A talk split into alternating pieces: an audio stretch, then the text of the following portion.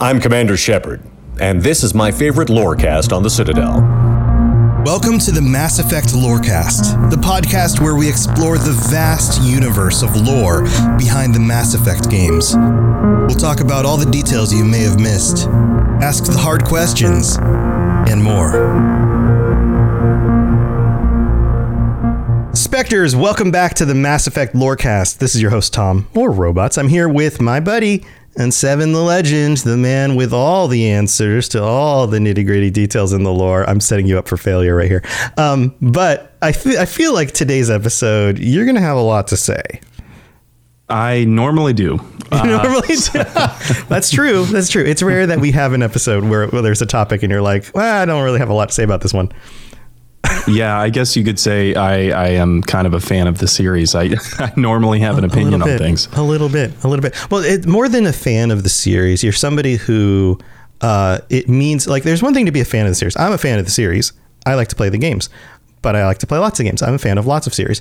This is for you your like bread and butter. This is like there's something about the way this is written and the experience of playing it that fundamentally affects you on a very very deep level right yeah yeah i'd say that's accurate yeah something about mass effect was just like instant connection if it yeah. were a person i would say that i'm in love with well i, I am in love with you have effect. you have an affection for a, a, a deep a massive it, it has moved affection. you a massive affection it has moved you deeply um, well speaking of moving deeply some people are moved deeply by uh, Kaidan. that's today's topic as yeah, yeah. as uh, well, you had to, in order to tweet this out, you had to look up a Kaidan picture and had to work your way through some sexy Kaidan pictures that you were not going to share, although I definitely told you to do.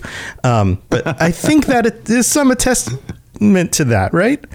Oh, yeah. There is a certain um, love, and I would call it a rabid love in some instances for uh, Kaidan Alenko. That, uh, to give you an idea, uh, I I just Googled Kaidan Alenko to find a, a, photo of him so that I could tweet out the notification that we were going live, and there were like immediately two or three shirtless photos of Kaidan. right, right. Not not all of them actually from the game. Yeah, like some fan of them art. Just, and, yeah, yeah, yeah, yeah, absolutely. And so and I've been on Mass Effect Twitter. I see I see what you guys are doing. so, so I've I've seen that. But you know, we've discussed biotics now and we're getting into characters again and we're talking about Kaidan Alenko. So as you can see, you know, we went from weapons to Ashley and now from biotics to Kaidan. And I think, you know, our listeners are probably getting a grasp of how I'm structuring these episodes and alternating between relevant topics. You're giving away all your secrets. yeah, that's a little bi- inside baseball right there. Uh-huh. Um, but the, bio- the biotics episode was kind of a perfect sequitur into Kaidan um, because so much of his identity is based around being this broken but powerful biotic hero of virtue. Mm-hmm. You know, like mm-hmm. it, it's he's very much you know uh, a biotic the paladin. paladin. Yeah, yeah, yes. yes. And th- this is not in the show notes. That just like came to mind as we were both thinking about that. Yeah, yeah. He's the paladin of the series. I, I could see that. Yeah, definitely. So, you know, let's let's start with the basics. Number one, he's Canadian. Obviously, a paladin. then. very, very paladin. Very polite.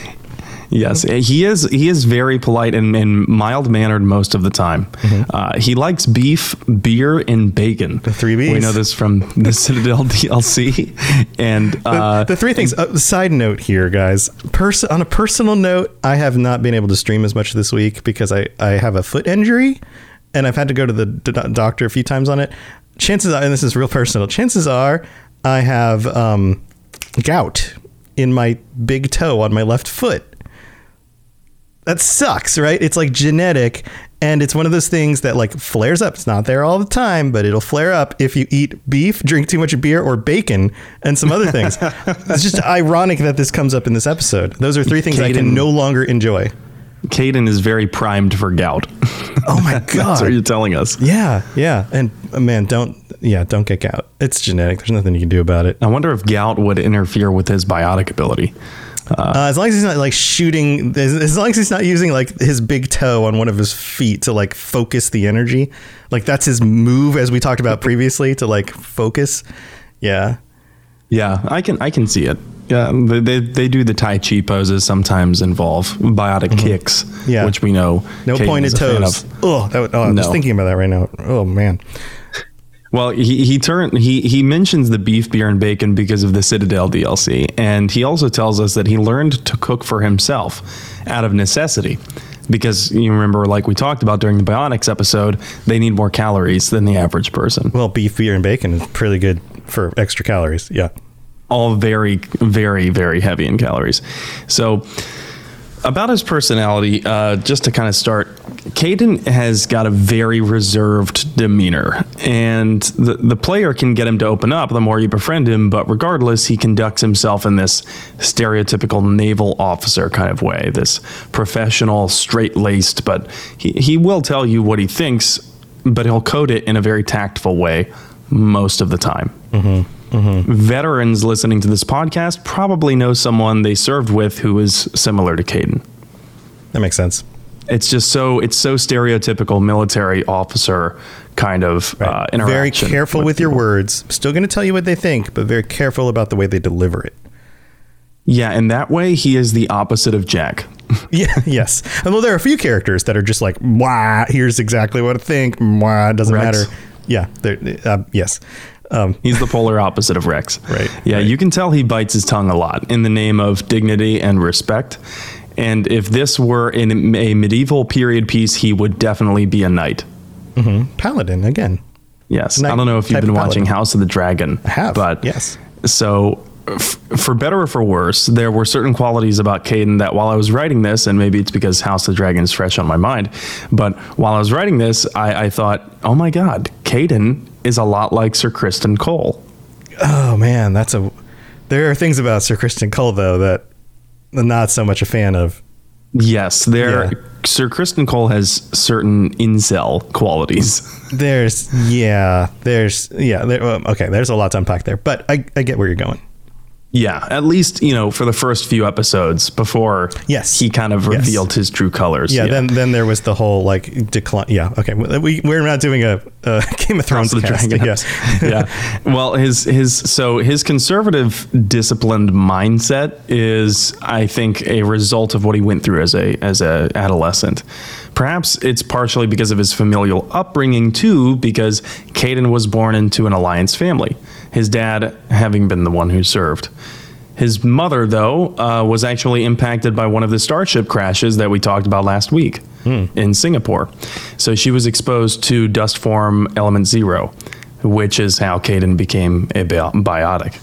Uh, and thankfully, Kaidan was one of the lucky ones because b- he became biotic instead of getting a crippling disease. Mm, You get a magic baby instead of a very sad situation. You get a magic baby instead of a, a terrible scenario. Yeah, Yes. yeah. I will Uh, take the magic baby every time.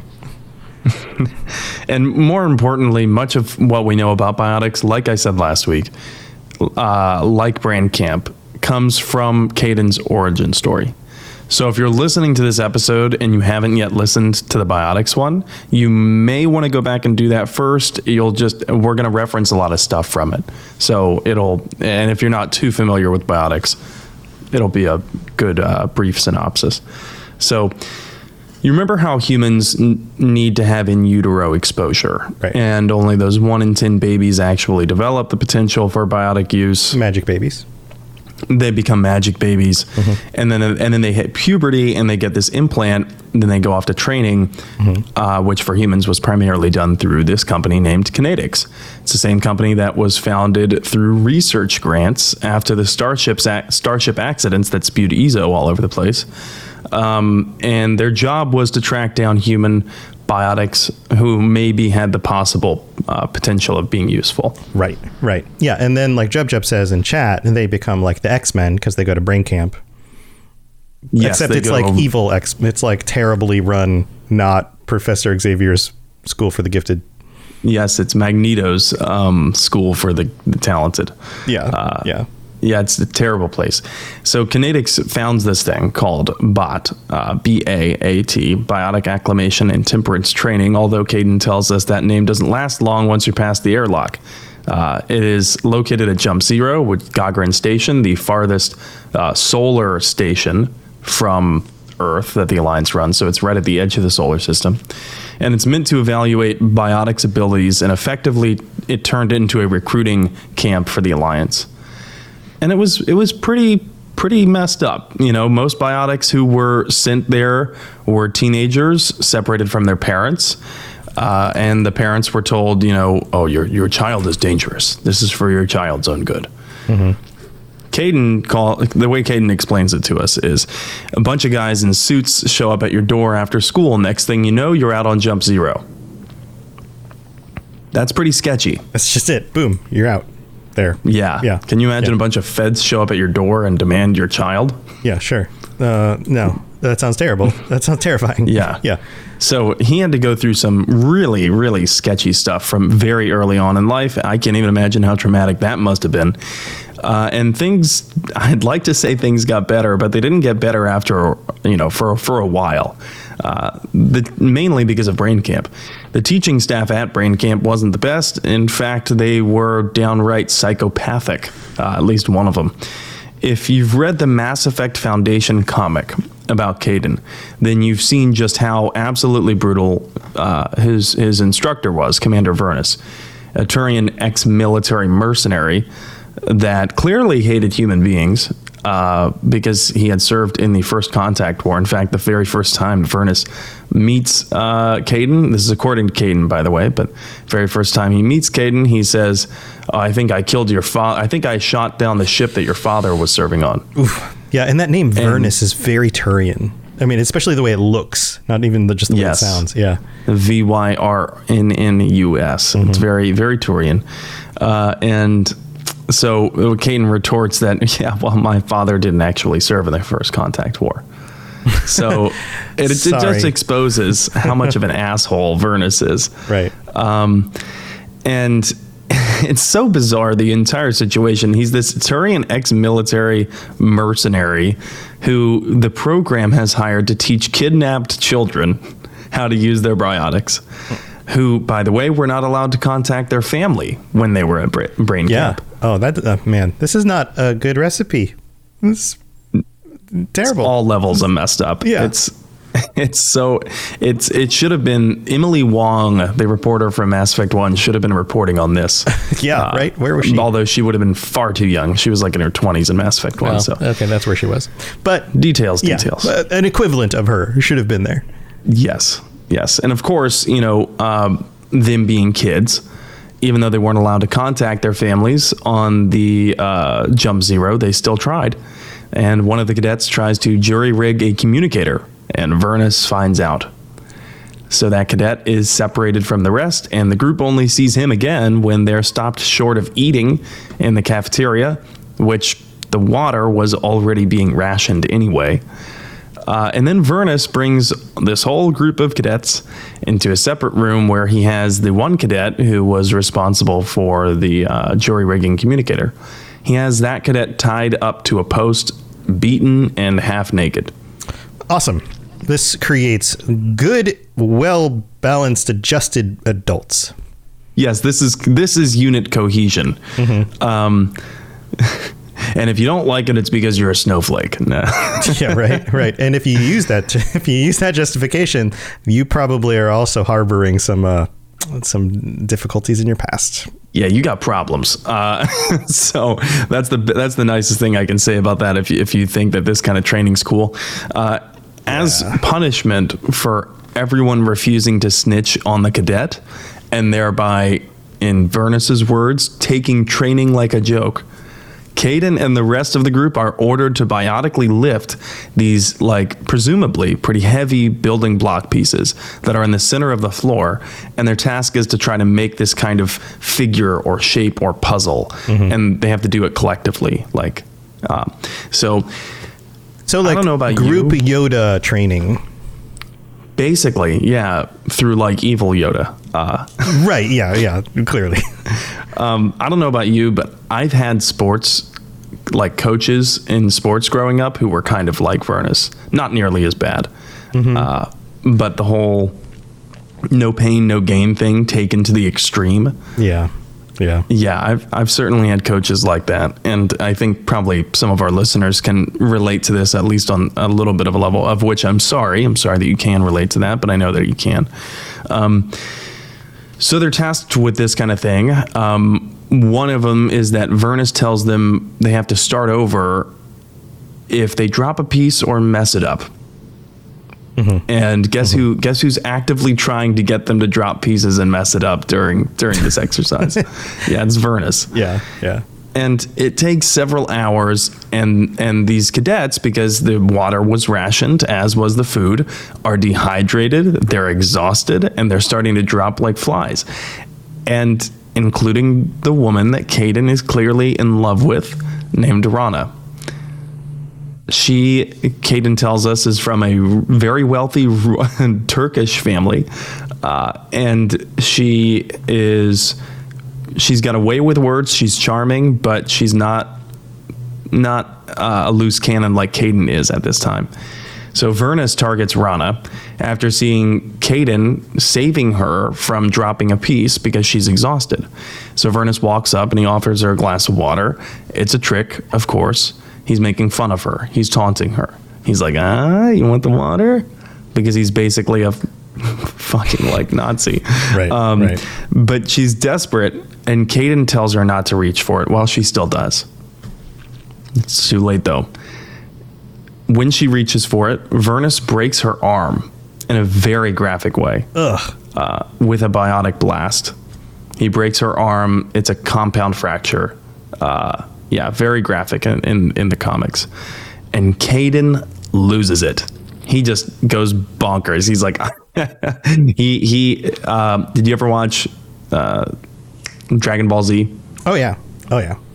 Yeah. He goes he goes super Kaidan, Super super say Kaidan. Kaidan. super, super Kaidan. Um, and instead of yellow energy, it's blue. But Vyrnnus does this. Kaidan loses it. He goes into this biotic blood rage, and then he hits Vyrnnus, and Vyrnnus pulls a knife on him. And so then Kaidan decides to give Vyrnnus a biotic kick with all of his might, and and he ends up snapping his neck and killing the instructor in front of the entire classroom. Jeez. nice. So it's um it's nuts. It's it's pretty in- insane. Then everyone is like, "Good lord, you killed him." Yeah. Yeah. Well, And- some people get what they deserve. So here's here's how Kaidan talks about how bad the brain camp was. This is from Mass Effect One. All right. I've got I've got this queued up here. Yep. At the right time. Listen to this. Instructor was a Turian by the name of Commander Vyrnnus. To introduce himself, he liked to say, I was at the helm of the dreadnought that killed your father. Well, I told him my dad wasn't in the war. He'd retired to Vancouver. My family had an inland home that matured to New Beachfront. Vyrnnus had it in for me after that. He cut corners, pushed hard. I mean, you either came out a Superman or a wreck. A lot of kids snapped. A few died. The point of all of this, I guess, is that when you cut corners, it's not always obvious who pays for it. So there you go. I believe that's So- the full clip that you wanted to show, right? I think so. I couldn't hear it. Um, Oh, you couldn't hear it. Okay. So Yeah. I could not. Um, but just that's just an inkling of how bad the teaching is there, and Mm-hmm. just how protective Kaidan is of the people that he loves. He, of course, was kicked out of of brain camp for that, but it, not that it really mattered because shortly thereafterward, all the revelations came about of how terrible these kids were being treated, and brain camp was shut down. Nice. Well, everything's better then, right? No more problems. Yep, that's the end of Kaidan's story. Yeah, All right. But that's No. not, that's clearly not the end of Kaidan's actual story, though, right? We see him grown up. There we see him like later on in the games. Yes. So this all took place like decades before the first Mass Effect game, but we can get into his later lore after the mid break. Sounds good. Why don't we take a break? We're going to thank our patrons, and we will be right back. Message coming in. Patching it through. I am sovereign, and this station is mine. I like the sound of that. All right, here we are in the middle of the show, and this is where we get to give a big shout out to our patrons for being so awesome and helping to support us and doing this and keeping the show going. We have some new patrons. Uh, actually, we have one new patron, Rocks and Socks, who signed up this last week, and Marcos P, who upgraded to tier four in order to join us on the patron episode this coming week, this this month's patron episode, which will be a week from today as we record this on Friday at 9 p.m. Eastern, 6 p.m. Pacific. The new live show time is like four hours earlier than that because it works a little bit better for me and uh, Sam here because eh, we don't have to commit our entire Friday nights to everything. So, so normal shows 5 p.m. slash 2 p.m. and then patron episodes still Friday night at 9 p.m. slash 6 p.m. So come join us for that. You still have time to sign up or upgrade if you'd like to join us. We haven't decided, we haven't finalized a, uh, a topic yet, but if you have some ideas, some things that you would like to discuss, and if you are new, because the the patrons who join kind of cycle through a little bit, if there's a topic that we should revisit with some new patrons, don't be afraid to suggest it. We can always go back and, and revisit a patron chat because even though it might be the same topic, we might end up with a different angle, a different way of framing it, more things to discuss than we did last time. So that's always worth doing. Another thing I wanted to note before I forget, for patrons, if you are tuning into the show and you are of the mindset, let's say this is months from now, and you're of the mindset that I need to get through all the episodes before I want to sign up on Patreon because I feel like I need to have heard everything before I can join you for a patron chat or whatever, don't feel the need to wait. You don't have to wait until you're all caught up. The longer the, the, the longer the show goes on, the longer that's going to be one of those things that's it just becomes a big hurdle. And I would hate for that to get in the way of you being able to join the community and join us and do that sort of thing. So, part of the reason why the Patreon is set up the way it is, with even the bottom tier giving you ad free episodes, is so that even if you sign up at a lower tier early, you can get through the content faster. You don't have to listen to those ads showing up in the regular episodes, any of that stuff. So just be aware, you don't have to wait till the end if that's something that you would like to do to support or to get through the content. So also, we have to shout out the uh, Shepard tier patrons and a big thanks to all 64 current patrons. We have Shepard tier patrons Kolka Shins, Captain Shanko, Kira C, Lieutenant Ticino, Shep Valkyrian, and William. Thank you so much for your extra support. We really do appreciate it. And uh, Sam, we got a comment this week from one of our patrons, uh, Fiona R, who said that they left us a review on Podcast Republic, which is one of those locations that I don't have an aggregator for. So if if you do leave a review on a different platform because you use a different platform for your podcasts, then just send us a message. Let us know. We'll, we'll pull it up. So Fiona writes If you're a Mass Effect fan on overload like me, but reading the codex wraps your brain, this podcast will hit you like a concussive shot. Find unity with Tom and Sam and let them throw you onto a new level of Mass Effect fandom. That's awesome. Love all the Mass Effect puns there. That was great. Yeah, that's really, really good. Thank you, Fiona. And then we have one that came in on Apple Podcasts. Also, if you leave a five star rating on Apple Podcasts, we'll read it out in the future. From Big Mike O in the US, who writes, Might be my new favorite podcast. Five stars. As someone who loves Mass Effect, but now both works and studies full time. Dude, adulting is hard. This is the perfect way for me to experience the story of the trilogy and still do everything I do in a day. Plus, the hosts are solid, which helps a lot. Well worth the listen. Thanks, Big Mike. Thanks for uh, You hear that? We're solid. that. We're solid. Although I've been told that I'm quite gaseous, so I don't know. Uh, it depends on what you eat. Um, but thank you to everybody who takes the time to leave ratings and reviews. Also, you can leave us ratings on Spotify. That's a big help as well. And I believe, oh, we do have one more thing to say. Big shout out to all of our subs on YouTube. We have passed a thousand subs on YouTube. We're a we're a big boy channel now. And just moments ago, I don't know if you saw this email, but just moments mm. ago, we got an email from YouTube. We were approved. Sweet. Approved. We're approved for all the big boy stuff. So we can do all the we have all access to all the features on YouTube now, which is awesome, including ads. So if you if you want to find another way to support us watching the live videos that get recorded and put on the Mass Effect Lorecast channel, then the ads show up, we now actually get a cut of that, which is super great. So thank you to everybody that, that all of this stuff helps. So thank you so much. Um, if you haven't found that channel yet and you want to check out our stuff on there, go check it out we uh, you know who knows? Maybe maybe we'll get creative and add extra stuff on there that doesn't show up in the actual podcast audio feed because it works better as a visual medium. You never know. So thank you to all of your support. We really do appreciate it. All right let's get on with the rest of the talk about Kaidan. Spit it out, or are you trying to build suspense? You're so dense, sir. Obviously, I do not know as much about human relationships as I thought. all right so back to Kaidan talk so here's a question for you Sam where does Kaidan go in life after the brain camp incident like Right down the toilet. right No. down the toilet. I mean, I feel like there's there's probably a gap there, right, between like brain camp incident and then when we meet him. He jumps into the wild dark yonder. He Uh, joins no, an so improv troupe. Cool. He becomes a barista and then gets a lot of tattoos. Uh, has some pretty traumatic stories. he gets No, really um, good at the, like like the coffee art, you know. Yes, he's a he's a latte artist. Right, but he's got his Um, biotic power, so he can like sculpt it at like a molecular level. He he enjoys his job. I'm sure he doesn't harbor resentment whatsoever. um, no, probably predictable, but he joins the alliance in, in 2173. Uh, so not too long after the brain camp incident, and he works his way up to lieutenant. This is kind of an important point here because he enlists. He enlists in the military and then works himself up to lieutenant in the Navy. That's no small feat. No, that's So he- that's significant. He had to have some significant commendations along the way.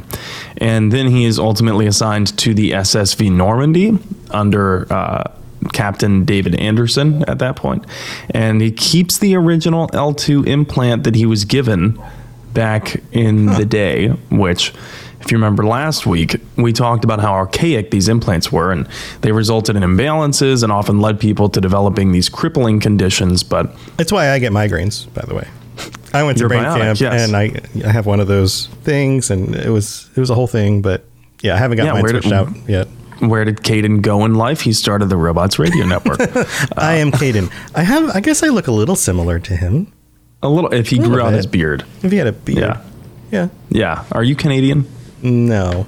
Not at all. I didn't. I didn't think so. I'm about as far away from Canada as you can get in the U.S.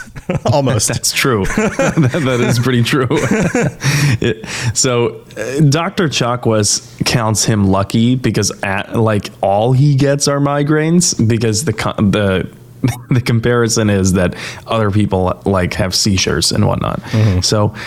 I'm not so sure he would consider himself lucky, uh, and even says so to Garrus and Wrex when they tell him that they'd take the extra power over an L2 rather than the comfort and stability of an L3. Dude, suffer regular migraines, and you're start you're gonna start changing that opinion. Yeah, and you'd probably change your opinion in a heartbeat. I get migraines every now and then, and they are awful. Uh, so, yeah, I don't think that Kaidan considers himself lucky. But I don't know the exact events that got him forgiven for killing Vyrnnus and back in good graces with biotic institutions uh, or the Alliance. I'm not sure quite what happened there, but they probably just looked into the camp and were like, yeah, this was terrible. Yeah, this is just- this is bad all the way around. Why don't we just hush hush about it and just move on? Yeah. Yeah. Why don't we just give him what he wants and he won't sue us? Yeah. Yeah. Yeah. Although one thing is for sure, it was because he, he came back because he wanted to serve this time, not because he was kidnapped by men in black. now Um, the song is in my head. oh no. we can't play it. We can't play it, otherwise we'll get Oh. copyright infringement claims or something. I'm not going to sing it either. So uh, moving on. I'm not either. Keep that song out this motherfucking podcast. Oh man, that is a that is a there's a connection there. The Will Smith. Yeah. Yeah. okay. Uh, anyway, when when Kaidan reflects later on how bad Vyrnnus was, he says something rather profound to Shepard. He, he says he notices how human aliens are, that there are jerks and saints just like us. Imagine that. Which I think it reflects how mature Kaidan has become and how much introspection he's put in uh, since that moment where he had the fight with with Vyrnnus. Unlike the Illusive Man, he doesn't let his conflicts with Turians make him fear and hate the other. So Yeah, that, Tim. that is a key. Key difference, and I think it, it is an ongoing theme, and it might be part of why he hates the Illusive Man so much. Uh, Kaidan really does. I mean, they, there's no love lost there whatsoever. Um, Kaidan seems to take real issue with any human who is too pushy and arrogant in the galactic community, uh, like aliens sometimes rightfully perceive humans to be in Mass Effect. He lets the terra firma guy on the Citadel have it in Mass Effect one and he thinks Udina doesn't act like humans should, uh, being the newcomer to the galaxy.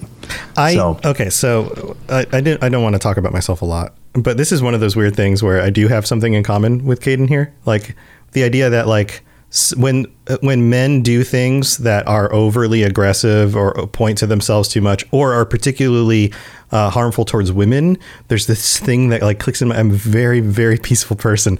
There's this thing that clicks into my head that goes like, oh no, you don't. Like you no you, you are absolutely wrong there you know? Like uh, for example we were driving just side story we're driving through a, a plaza one day to get to like staples in order to buy some like supplies for my son's like school stuff right? And on the sidewalk is a woman a pregnant woman with a stroller and a baby in the stroller. And it's the summer it's the end of the summer it's burning hot outside and she's waiting to cross the street to get to her car to get out of the sun. And the place was so busy and none of the cars coming towards us would stop to let her cross. And i like i almost got out of the car and walked in front of the line of cars like are you freaking kidding me? There's a pregnant woman trying to get out of the heat. Like like ugh, that stuff just like It's just people are so absorbed in their own like life and their own worries that my worries are bigger than anything else. you couldn't miss her it's not like there were trees in the way like so this is an open parking lot right it was just like are you kidding anyway sorry I had to just yeah, Like, no, I get it. I get that feeling that he probably has when things like this happen, and you're just like, "No, you- no, you don't. That's no. My wife was like, "You're not going to get out of the car." And I was like, "Okay, fine." I think that's how I feel when when I when I see someone in an, in a position of power who is intentionally abusing it and Right. knowingly lying to people. yeah, yeah, it's the same kind of thing, and then that's Yeah. that's the nature of like uh, a man abusing his strength in a situation over somebody weaker, right? Like Right. those kinds of things. I'm just like, are you? You don't pick on people who are weaker than you. Like, Yeah. you punch up, you don't punch down. like, Yeah, that's the thing, and you? like, and it's an added layer of messed up when people gaslight the victim. Sure, absolutely. Yeah, that So, stuff just I could really go on gets me. on about that. I don't know. Everyone's Yeah. gonna call me a paladin now. They'll be like, Tom's a paladin. Oh yeah, yeah. There you go. I Yeah. think Tom Tom very well might be Kaidan. Um, so, you know what about Kaidan? What's more, I think his experience with Vyrnnus is what leads him to be totally concerned about keeping his emotions in check. Because the one time that he lost control, he killed someone. Mm-hmm. And mm-hmm. and he knows that it probably was wrongfully so. He didn't have to kill him. Right. So now he's always in control, or at least he tries to be. And this is going to be a hot take, but you know, jumping forward to Mass Effect 2, when Kaidan runs into Shepard on Horizon, I think he's justified in what he says to Shepard, uh, romanced player or not. You know, everything he says makes sense within Kaidan's dutiful, committed soldier's character. Okay, so you think Shepard is in the wrong in this situation? I, I do. Uh, as kind of a refresher for the listeners, I'm talking about when Kaidan runs into Shepard in Mass Effect 2, the first time that Kaidan knows or you know faces Shepard since Shepard's death, and Kaidan is understandably very distraught because he thought that the commander uh, who he idolized uh, the one who he saw die is now back alive after two years and now wearing terrorist colors. Uh, so this is something that Kaidan's morality just can't ignore, and neither can his emotional attachment to Shepard. My only regret with that scene is Shepard's own lines. Not everything Kaidan says is right, but it's understandable. But Shepard's pre-programmed lines, no matter what you choose, they don't give the player an opportunity to set the record straight. Kaidan says, you know, two years and you never called me. Well, yeah, I was fucking dead. but, I have a really good reason for that, buddy. I have a solid alibi. But but even so, you know, I think Can- Kaidan handles that situation with far more composure than the average person would, and Shepard is just way too cavalier about it. Yeah, yeah, I agree. I agree. I th- that's one of those things that disturbs me in games is when you can't just give the explanation that would kind of chill the situation out, and instead it's just any whatever you choose is going to heighten the situation. Doesn't matter. That kind of hits me funny because I'm like, that's not what I would say. Right. It's kind of missing the elephant in the room. And yes, um, Shepard can explain that they were being reconstructed, but but Shepard says it in this like super cavalier way, like, "Well, I was busy at the bar the other day." Yeah, get off my you know, butt. like, there's a Yeah. million things Shepard could have said. I was dead. You know how many people I have to contact? Right. like, Right. I'm very sorry that I haven't contacted you, but I didn't even know where to find. That's the other thing. Right. Kaidan Sh- Shepard asks the Illusive Man about Kaidan specifically and can't get information on where Kaidan is. Also asks Anderson where Kaidan is. Can't get information because it's top secret and and Shepard doesn't have the alliance right security. and that's a simple anymore. explanation you know what i tried i couldn't i couldn't get anyone to give me the information in order to find you i'm so glad i found you right now boom Right. solved big hug whether you're a romantic hug or bro hug doesn't matter big hug move on right And there's such little emotion there anyway, romance player or not. There's there's very little emotion when Shepard, you know, like sees Kaidan. There's no like, oh my god, like I'm seeing a ghost right now. Yeah. You know what I mean? Yeah. There's no kid Shepard running and being like, oh my gosh, like it's just, hey, Kaidan, good to see ya. Hey bro. Put her there, put her there, pal. right right. Which is even more awkward from like a romantic standpoint. Yeah. Yeah. It- uh, it's one thing to be like you know eh, that's my bro. We've, we've been in some scuffs together you know? It's another to be like I've got I've got real feelings for this person. I'm seeing them again for the first time And there's no Paragon or Renegade way to really effectively communicate for Shepard. Like, hey, I know how this looks. I know this looks really bad because we are well aware of the really crappy things that Cerberus had done in the past. Mm-hmm. And I know the first time you're seeing me, I'm wearing Cerberus colors, but I, I promise you, I'm still me. Just let me explain. there's a reason for this can we talk let's go get some Yeah. coffee I know you can sculpt the art on top of it Yeah, there's none of that. There's and and uh, I guess I get it because they had just literally been fearing for their lives in a crazy battle. Um, but you know, there are a few moments when Kaidan seemingly loses his characteristic tact. Uh, that was not one of them. I think that he maintained his composure pretty well, but notably after Horizon in Mass Effect 3, so the same planet in Mass Effect 3, and he sees these abominations that Cerberus was making out of these innocent refugees. This angers Kaidan on some deep, deep level to the point where he says something that when I heard it the first time, I wondered if he had lost his fucking mind. I could I couldn't find the clip. I searched far and wide, but I, I just couldn't narrow it down. I would have had to like go to this specific point in the game. Yeah, yeah, But he, hard. he says he says, quote, and I'm gonna try and reenact exactly how he says it because I remember. oh do it do it Can you feel it, Shepard? The quickening? The Illusive Man better say his prayers tonight because we're coming for him. Murderous asshole. Oh, yeah. Tide is turning.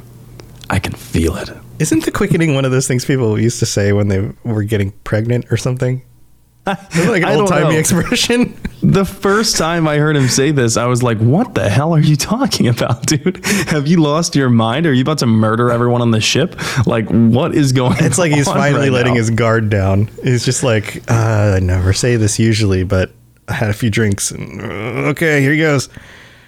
It's like, you know, the certain apprehension you might feel toward the quiet person in the group because you're like, I wonder if what they're thinking about is totally fucking crazy and that's why they're not talking. Uh-huh. That's why they're so quiet. Yeah, they've learned to just to be quiet and not share because it's Yes. dangerous when they do.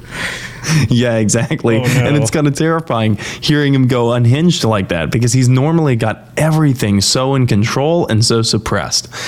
It's like the saying, even the demons are afraid when a good man goes to war, you know? Mm-hmm. But, it, but it's also a symbol of his internal battle, I think, between his own emotions and his ration- rationality and his duty. Uh, so I, I think he struggles a lot with with Shepard's ties to Cerberus, and constantly Cerberus is the one thing that can really set him off, and uh, it's an ongoing theme and, and and one that I think tugs at the very core of who Kaidan is. He can forgive many many things, but he cannot forgive someone who abandons their duty.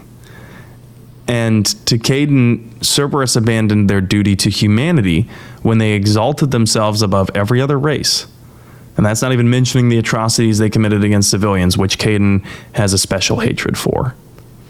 Yeah, there's also, I think, maybe, and tell me if I'm wrong, this dynamic where his background, he has justification to have like racist qualities because of abuse from a Turian, right? And he could have doubled down on that. He could have doubled down on his accidentally killing that Turian by saying things like, well, all Turians are scum. It doesn't matter anyway, right? And he could have gone what's is more like the Ashley route. It's not exactly the same thing, but more in that direction. But he doesn't. He turns the corner. He decides to do be the better man and decides to take other races as individuals who are some are good and some are bad, and, or some do good things and some do bad things. Let's say it like that. But seeing somebody like the Illusive Man in a position of power abusing that power for racist intent is probably very disappointing to him because he's like take the higher ground dude Yeah, and I, I think he's also pretty pissed off about it because of the name it gives humanity. yeah Um, yeah And he's actively trying to fight against that that kind of uh, perception. And this isn't to say that Kaidan gives a pass to aliens uh, for their indiscretions. He doesn't whatsoever, and he really is not a fan of this the Citadel Council, uh, especially throughout the the events of Mass Effect One. Um, so he he, uh, he apologizes and comes around for certain things that he says to Shepard at different points, namely about Horizon and Mass Effect Two. Uh, but he doesn't. He never apologizes for his hatred and his bloodthirst for killing Cerberus. Uh, he doesn't feel bad about that. That is at the very core of who he is. And so, regardless of how you cut it, Kaidan has his own firm moral compass, be that right or wrong. And I'd argue that even with the way that Shepard can shape Kaidan's views through Paragon and Renegade development, that Kaidan might be the most grounded of any squad mate on the Normandy. He knows who he is and he knows right from wrong. So, you know, we were doing um, a D&D alignment things with previous characters. I'd say Kaidan is pretty squarely lawful good. yes yes according to his own justifications of what lawful is and sometimes he takes that too far. Yeah. In fact, I I think that's a common thing is this idea that like if you are lawful good, then you have the right to smite evil, even though the act of smiting is inherently dark. Yeah. I struggled with, you know, I was like, is he neutral good or is he lawful good? And and ultimately I think he's lawful good because someone that's like neutral good would probably be more like Ashley. She doesn't hate the law, she doesn't hate the regulations and the way things are, but she also s- thinks that it sometimes gets in the way. Right. Right. Whereas someone chaotic good like Garrus thinks that all that does is get in the way. Right. Yes. Yes. Uh, so Right. Get out of my thinks- way. This system's uh, like keeping me from doing the thing I need to do. Yeah. Absolutely. Right. Garrus Garrus believes he has the best interest at heart, but he thinks he should be allowed to pursue it, whatever the means, because he believes that the ends justify the means. Yeah. That makes sense. Uh, so I agree. Fit and f- fitting with the theme of self control and calm. Uh, have you ever noticed that his armor in Mass Effect Three is blue? I think that was, uh, of course, blue is an alliance color, but I think it was also Sure. pretty intentional. As like a calming, cool color. Yes. Yeah. Yeah. Calming, cool color. Cool color, dude. so you you know you've got this very honorable good guy persona and i think because of that a lot of people think he can be manipulated easily but i want to make one thing clear and and specifically i'm talking about udina in mass effect 3 promoting him to spectre obviously as a trying to use Kaidan as a tool I don't think that that's Kaidan's fault, even if he was. I think Kaidan is smart enough to know when he is being manipulated, but I think that he has this uh, this outlook on on life and the worldview that he's still going to do what he should do, because his actions shouldn't be dictated by others.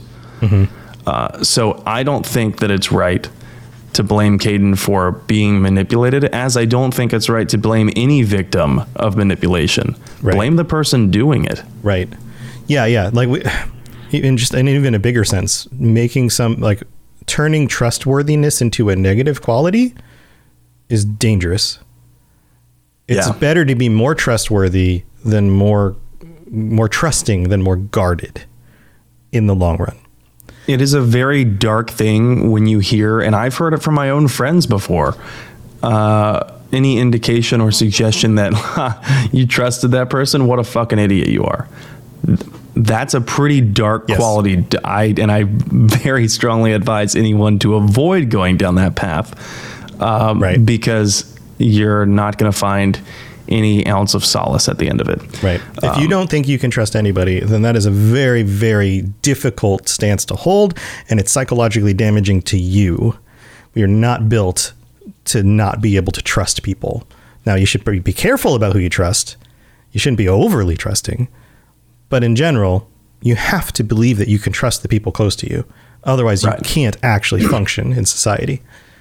But there is this archetype in, in fiction of the uh, paladin who is so easily manipulated because he always does what's right. Right. Well, that's You know, that's and- that's one of those things, like this idea that like, oh, you're a goody goody, you're just going to believe anything they say, you're just going to Right, go. you're with- an idiot, You're yeah. easy to convince, and that, sure, there are people who are like that, but there are also people who are more in line with Kaidan, and Kaidan chooses the the higher path not because it's easy, but because it's hard Mm. and because he's with he's fighting against his own demons the things that he feels like he wants to do but he knows he shouldn't in order to do the right thing. That takes more resilience and strength than it does going with what's easy and following a darker path.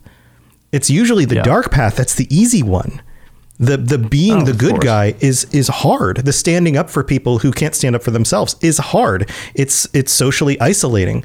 It's and in fact that's that's why I think in literature and even in our own society why people who tend to be more nefarious will make fun of the goody goodies because they're actually threatened by them. They're not threatened by other dark people because they can predict what those dark people are going to do and those dark people are are dark people. These like nefarious individuals are actually easier to deal with than somebody who's a white knight. The white knight like Kaidan doesn't give up. They stand for what's right and they can't be manipulated or back down. That is a very threatening thing to somebody who's has nefarious intentions. So they have to paint it as something it's not. Uh, yeah, and exactly. And so the easiest low hanging fruit is saying like, "Oh, what an idiot!" Like if he's only if he's doing the right thing, it must be because he's an idiot. If someone says that to you, it says way more about them. Yes. Well, yeah, this is just one of those things in general. Anytime somebody decides to pin something on anybody else, they're saying more about themselves than they are the person they're talking about. Every single Yeah. time. And you, I see you see this on the internet all the time.